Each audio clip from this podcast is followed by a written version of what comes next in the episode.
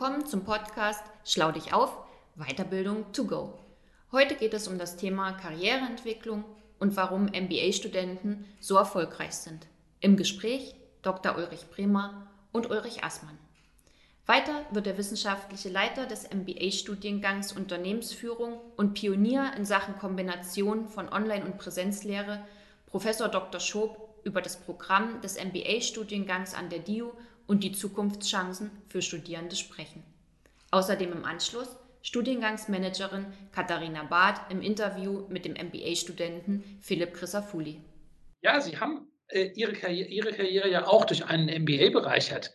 Was glauben Sie, was der MBA, ähm, wie hieß es denn damals, als Sie das studiert haben? Wo haben Sie studiert? Was, was hat das beigetragen bei Ihnen? Ich weiß gar nicht, ob die Bezeichnung noch jemand hören will. Es hieß Arbeits- und Wirtschaftswissenschaftliches Aufbaustudium. AWA. Und es gab es auch nur dreimal in Deutschland. Es gab es also in äh, Braunschweig, in Aachen und in München. Und ähm, als ich mich damals dafür entschieden habe, da waren wir vielleicht so 50 äh, Studienteilnehmer pro Jahr, pro Jahrgang. Ähm, es waren zwei Jahre Fulltime plus nochmal eine Fulltime-Diplomarbeit. Äh, nur mal so im Vergleich zu heute ist das äh, vom Aufwand her ähm, hat sich das ein bisschen deutlich verändert. Ja, inwieweit hat mich das äh, geprägt? Also ich habe als Erststudium allgemein Maschinenbau studiert und ähm, an der kleinen, aber recht feinen Universität in Clausthal. Äh, auch recht gut abgeschlossen, habe aber trotzdem gemerkt, also so richtig weder der Entwicklungsingenieur noch der Fertigungsingenieur werde ich mal sein. Und ähm, man ist da halt sehr viel rein in dieser Technik. Und ähm, durch so ein ABA oder jetzt eben MBA-Studium erhoffte, erwartete ich mir einfach eine Horizonterweiterung, andere zusätzliche Sichten. Ja, so ein Unternehmen ist sehr vieldimensional, insbesondere auch äh, Industrieunternehmen. Man muss aus vielen Sichtweisen auf Fragestellungen schauen und der Ingenieur kennt dabei eben nur eine Richtung. Das war mir zu wenig. Und äh, das war eigentlich die Begründung, weshalb ich da hingegangen bin. Oh, vielen Dank.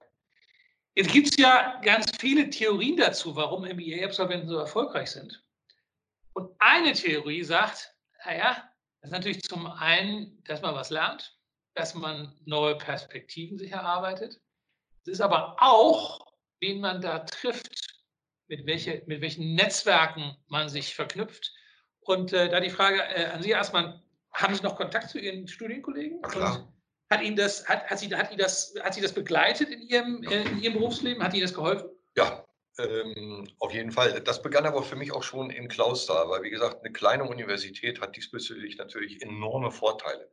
Ja, also mein Netzwerk aus meinen, mit meinen Klausthaler Studienkollegen, die mit mir das gemeinsam studiert haben, wir treffen uns nach wie vor jedes Jahr das zweite Oktoberwochenende. Also da gibt es auch keine Entschuldigung, da nicht zu kommen. Ja. Und ähnlich ist das auch mit diesem AWA-Studium. Nach wie vor ein Netzwerk vorhanden. Ähm, und das war auch über all die Jahre sehr wichtig. Ähm, wobei ich sehr gut finde, dass wir heute von dem Begriff Netzwerk reden. Als ich beruflich damit damals anfing, hat man noch viel von Seilschaften gesprochen mhm. und das in einem sehr negativen Sinn.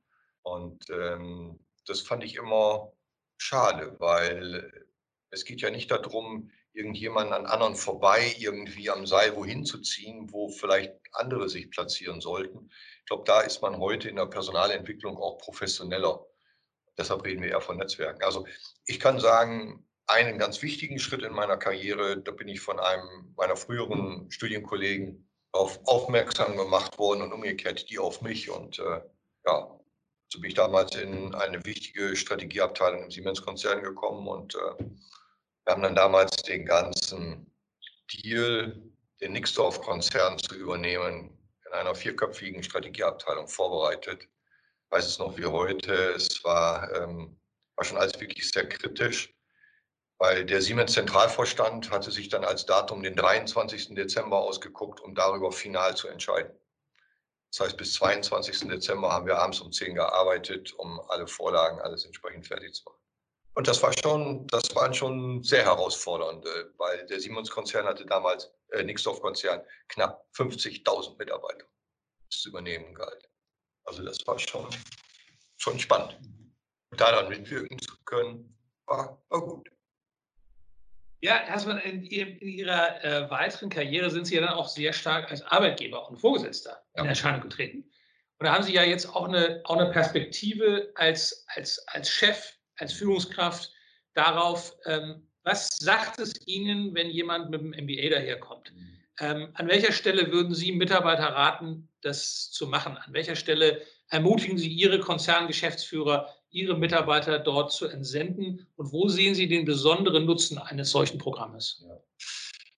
Also wer ein MBA macht, der hat ja eine entsprechende Ausbildung schon vorher abgeschlossen und ähm, hat sich damit aber hat damit aber nicht aufgehört, sondern er will sich weiter, äh, er will weiter lernen, er will weiter gerade mit einem MBA auch einen unternehmerisch umfassenden Blick bekommen. Und gerade Themen wie Controlling, wie Recht, Unternehmensführung, Personalführung und so weiter, ähm, das sind eigentlich in, in ganz vielen Führungsaufgaben ganz wichtige Aspekte.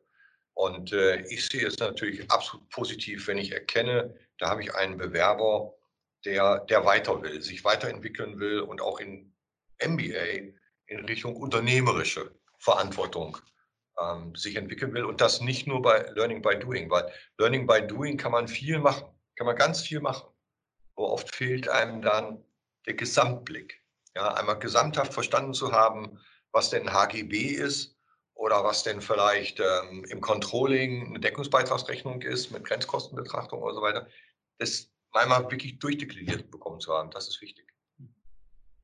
Wenn Sie jetzt mal für einen Moment vergessen, dass Sie, dass Sie Alleingesellschafter der DIO sind. Bin ich ja nicht ich. Also ja, also als Vertreter, ja.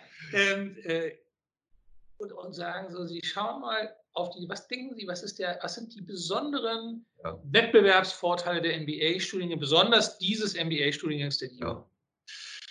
Naja, es beginnt für mich bei dem Punkt, äh, dass es wieder überschaubare kleine Gruppen sind. Ja, also ähm, das war, ich habe es eingangs gesagt, für mich auch in München damals mit dem AWA-Studium ganz wichtiger Aspekt, weil ich glaube, in so einer kleinen Gruppengröße, da passiert viel, viel mehr. Nicht nur Netzwerk, auch, auch das Interagieren äh, während der Vorlesungen, während der, der Übungen etc. Also die überschaubare Größe, die ein, ein schönes Netzwerk erzeugt, ist für mich ein riesen Pluspunkt.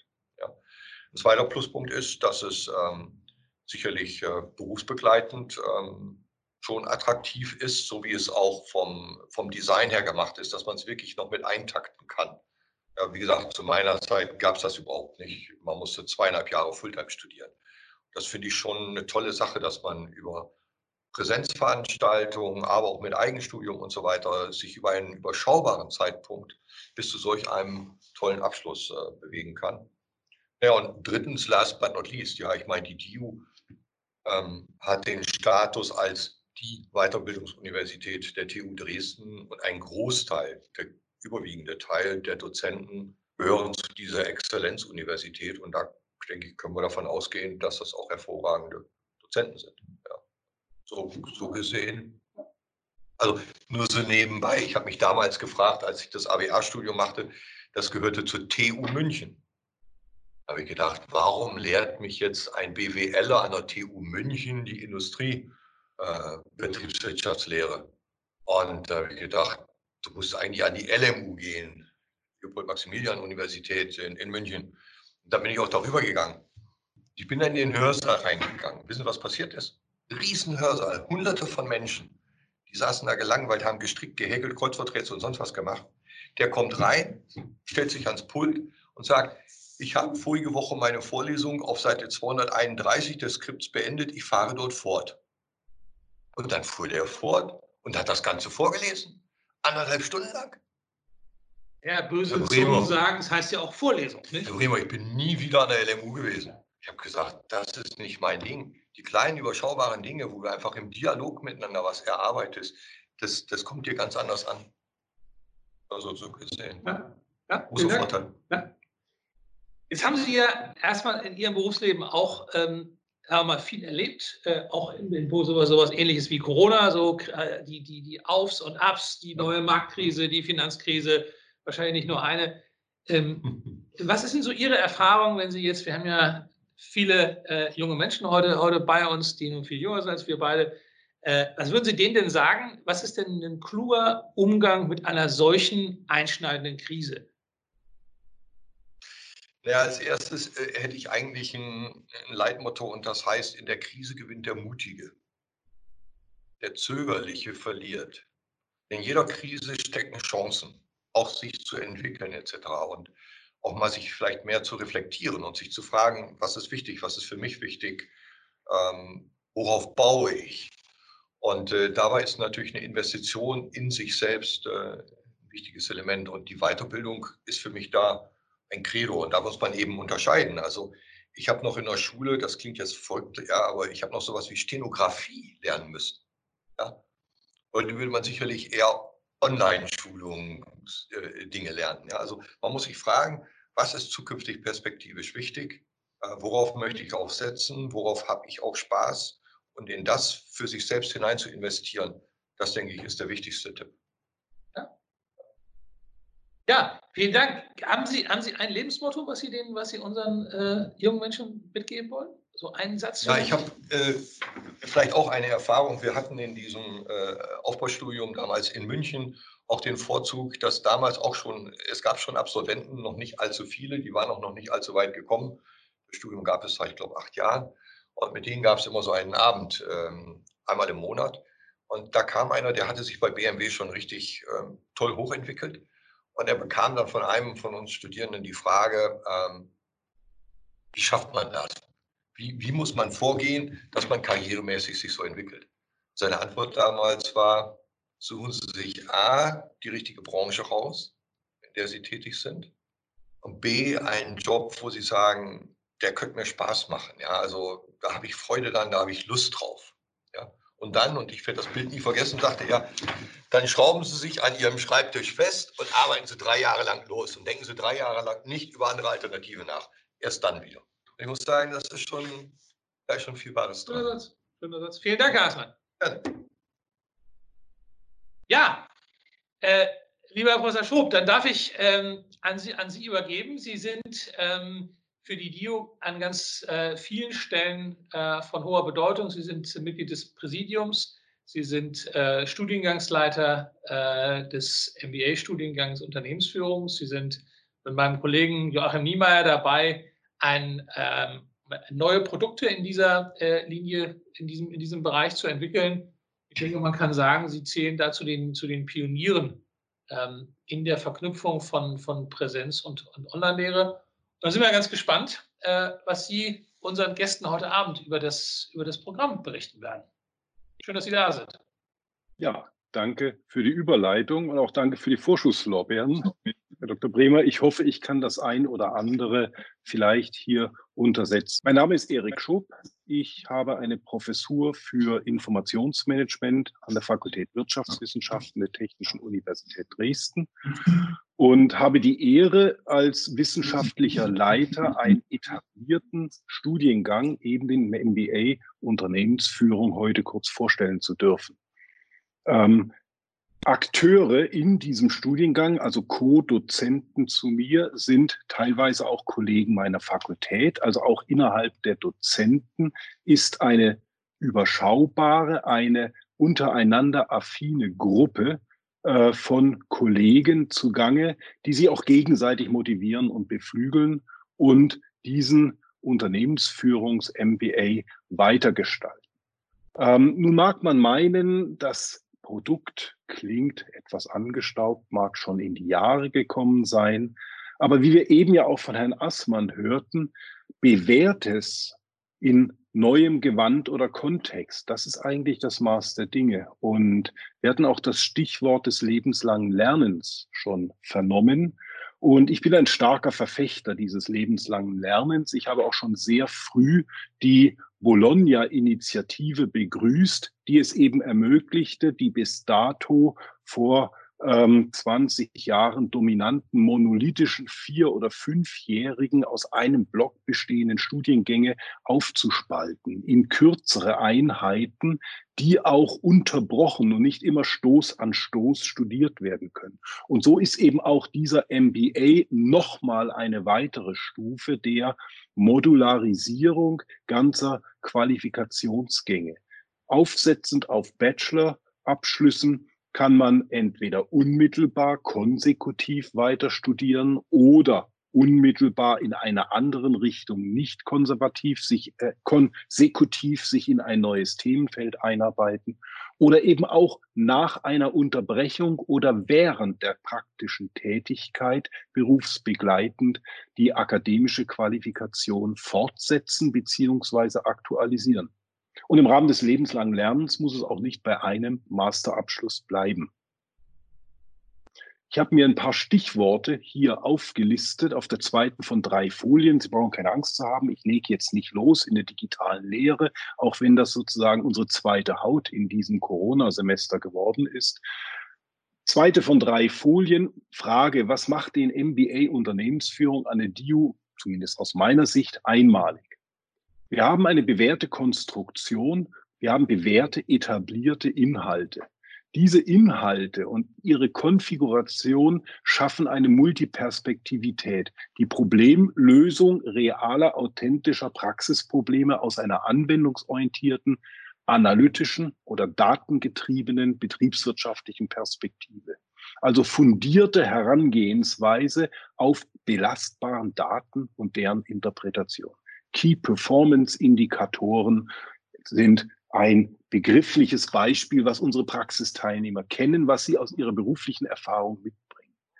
Diese bewährten, nicht veralteten Inhalte werden natürlich von den Dozenten in den aktuellen Kontext eingebettet. Ich habe hier mal drei Buzzwords aufgeschrieben. Die VUCA-Welt, Volatilität, Unsicherheit, zunehmende Komplexität und Ambiguität, also Mehrdeutigkeit der Situationen und Entscheidungsmöglichkeiten und derer Konsequenzen. Also ein immer komplexeres, kurzatmigeres, schnelleres Agieren und Entscheiden verlangendes Umfeld.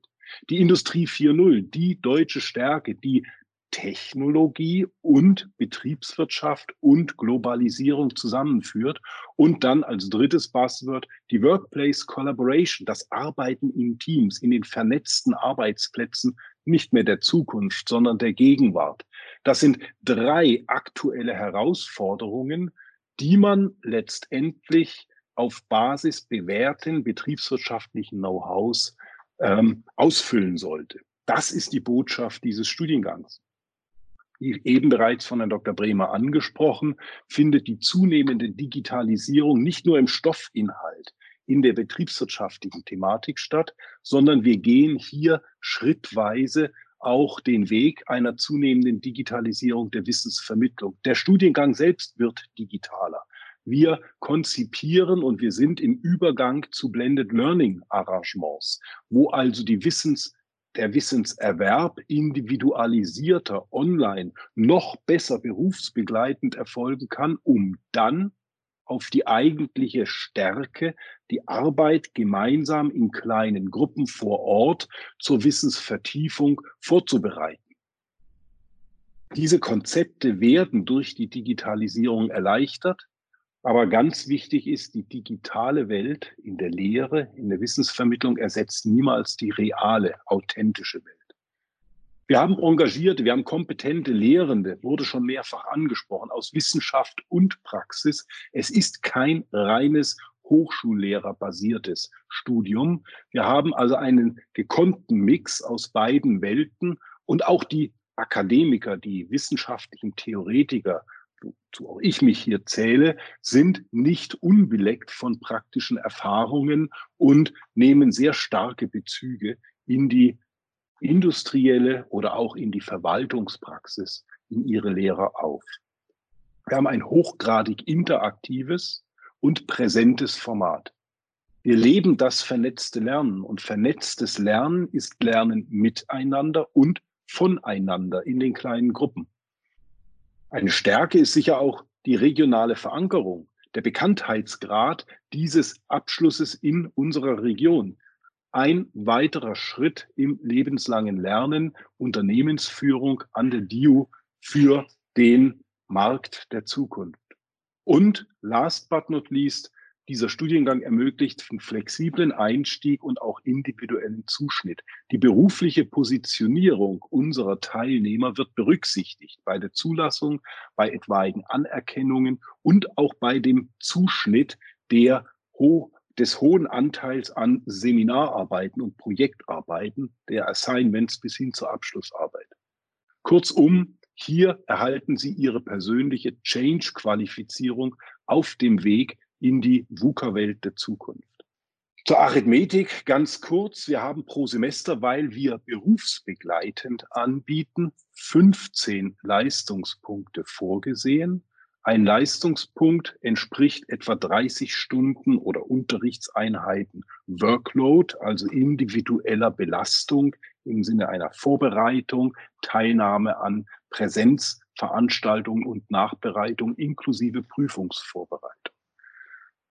Ein reines Hochschul-Fulltime-Studium wären pro Semester die doppelte Anzahl, also 30 Leistungspunkte. Das entspräche aber dann, wenn wir es hochrechnen, 900 Arbeitsstunden in sechs Monaten oder 1800 Arbeitsstunden in zwölf Monaten. Also das Fulltime-Universitäts- oder Hochschulstudium entspräche der 38,5 Stunden Woche. Das ist berufsbegleitend nicht leistbar. Wir sehen also hier überschaubare Komponenten beginnend grün mit Basic Skills. Das ist weniger Betriebswirtschaftslehre als Soft Skills, als Techniken, Instrumente, die den Teilnehmern helfen, ihre Stärken, die sie ja schon aus der Berufserfahrung mitbringen, hier einander mitzuteilen und anzuwenden auf die fachliche Thematik. Unternehmerisches Denken, Rhetorik, Präsentationstechnik, Projektmanagement, auch mal die Wirtschaftsinformatik mit einem Geschäftsprozessmodellierungsansatz, der vielleicht dem einen oder anderen Techniker, Ingenieur bekannt vorkommt. Jemanden, der eher aus geisteswissenschaftlichem Hintergrund hier einsteigt, aber neu ist. Aber dieses prozedurale Denken und Agieren in Modellen ist ein starkes Moment der Betriebswirtschaftslehre der Gegenwart und Zukunft. Wir haben aber auch volkswirtschaftliche Rahmenbedingungen, rechtliche Rahmenbedingungen, das Wirtschaftsenglisch, was mit eingebracht wird. Im zweiten Semester Analytical Skills und die beiden großen Blöcke Finanzen und Marketing, die beiden Säulen der Unternehmensführung schlechthin hier platziert. Und im dritten Semester Business Information, das heißt also das Weiterdenken einer Geschäftsprozess- und Geschäftsmodellorientierten modernen Betriebswirtschaftslehre auf Basis von Kompetenzen aus dem Anwendungsfeld der Wirtschaftsinformatik, Informationsmanagement, Anwendung von Data Analytic, Data Science, äh, Instrumenten in der Unternehmenssteuerung oder auch das E-Business und E-Commerce. Management Skills, also das Controlling in Anwendung, das Industrielle, das Logistikmanagement, Supply Chain Management oder last but not least die übergeordnete, äh, auch kulturelle, unternehmenskulturelle äh, Herausforderung einer Corporate Governance, das Entrepreneurial Management, Innovation, Portfolio, Zusammenstellung und das Change- und Konfliktmanagement. Abschließend dann zu 15 Leistungspunkte eine praxisorientierte, auf die Teilnehmerwünsche und ihre Rollen und Positionen im beruflichen Umfeld zugeschnittene Arbeit mit wissenschaftlichem Anspruch, also auch Methodenanspruch. Und insgesamt kommen wir damit auf, wenn wir jetzt mal auf die rechte Seite der Folie schauen, 60 Leistungspunkte nach dem European Credit Transfer System. Insgesamt bietet der Studiengang einen anerkannten Masterabschluss. Die Anerkennung bedingt, dass es insgesamt 300 Leistungspunkten bedarf aus vorgeschaltetem Bachelor und diesem Masterstudium. Das heißt, wenn jemand als Teilnehmer kommt, der nur 180 oder 210 Punkte aus einem sechs- oder siebensemestrigen Bachelorstudium mitbringt, dann wird im Rahmen des Zulassungs der Zulassungsberatung nach Möglichkeiten gesucht, die hier so aufgeführten fehlenden Kreditpunkte, Leistungspunkte ähm, zu erbringen. Das kann die Anerkennung einschlägiger beruflicher äh, Tätigkeit im Sinne von Vorkenntnissen sein. Das können selektierte Brückenkurse sein, die wir Ihnen anraten und die Sie in der Kombination zwischen den Studieninhalten und ihrer beruflichen Position äh, vertiefend erwerben und worüber sie dann eine Prüfung zur Erlangung der fehlenden Leistungspunkte ablegen. Darüber ist also ein flexibler Zugang und eine Individualisierung des Studiums gewährleistet.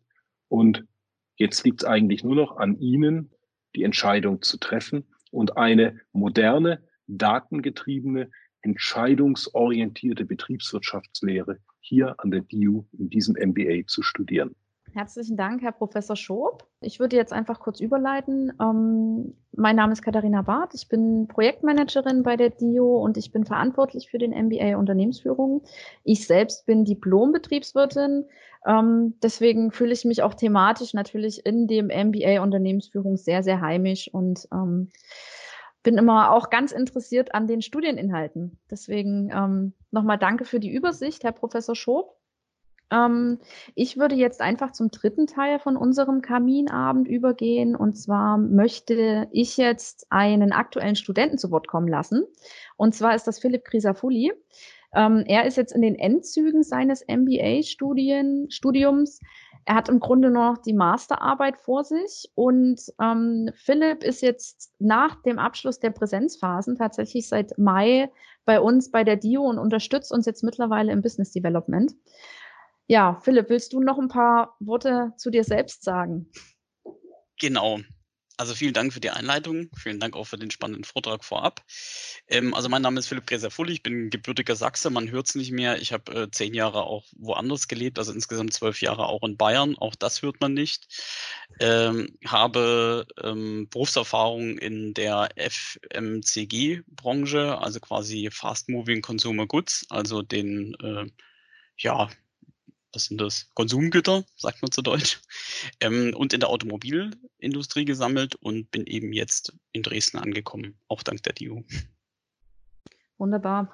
Ja, Philipp, was war denn für dich so ähm, damals der ausschlaggebende Punkt für ein MBA-Studium? Vielleicht kannst du auch nochmal sagen, was, was du als Erststudium gemacht hast und wieso hast du dich dann für das MBA-Studium im Generellen entschieden? Also ich bin in der Tat genau wie der Herr Assmann ähm, Ingenieur, Maschinenbauingenieur aus Chemnitz. Habe in Chemnitz einen Bachelor erworben und habe dann in der Industrie studiert und hatte so ziemlich nach ähm, zehn Jahren hat man dann so die betriebliche Weiterbildungsgrenze irgendwann erreicht. Bin jetzt QMB und was ich nicht alles äh, für, für Zertifikate erworben habe und äh, war dann auf der Suche ähm, nach eben einem nicht konsekutiven Studiengang, wie der Professor Schob es beschrieben hatte. Das heißt, ich suchte einen Studiengang, der mich noch nicht noch mehr zum Ingenieur macht, als ich schon bin, sondern mir die Möglichkeit gibt, auch andere Unternehmensabläufe, wie Herr Erstmann das beschrieben hatte, kennenzulernen und auch einen breiteren Blick äh, zu bekommen. Und da war halt dieser MBA mit dem englischen Titel General Management für mich sehr, sehr interessant. Also generell der MBA schon mal. Ja, und du hast ja im Grunde fast exakt vor zwei Jahren, würde ich mal behaupten, so deine Entscheidung für die DIO gefällt. Kannst du uns einfach vielleicht gedanklich nochmal so ein bisschen zwei Jahre zurückführen und einfach mal kurz erläutern, was für dich ausschlaggebend für die DIO war? Also für die DIU war für mich ausschlaggebend äh, ganz klar das Konzept, was der Professor Schob äh, angedeutet hatte. Und zwar sind die Prüfungsleistungen überwiegend Seminararbeiten.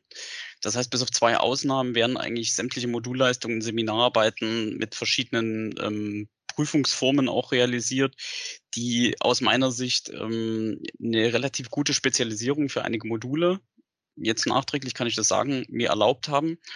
Und äh, zum anderen war für mich äh, eines der Top-Entscheidungskriterien natürlich die Dozentenauswahl. Also wenn man die Dozenten mal durchschaut, wir haben hier das Who von der, von der TU Dresden plus sehr, sehr interessante regionale und bis zu also überregionale deutschlandweite Dozenten oder vertretene Dozenten, die ähm, durchaus das auch gehalten haben, was sie vorher versprochen haben als Name. Genau. Kombiniert mit Super. kleinen Seminargruppen, das muss man auch noch sagen. Mhm. Wunderbar, genau. Ist etwas anderes, wenn man, wenn man äh, einen, Doze einen äh, Dozenten, der sonst vor 6000 oder vor 500 Leuten eine Vorlesung hat, dann in einem Raum mit sich hat, wo äh, wirklich äh, fünf andere oder zehn andere Kommilitonen drin sind. Das ist schon gut, ja. War das dann im Grunde so ein bisschen individueller? Seid ihr auf auch individuelle Fragestellungen eingegangen mit den Dozenten?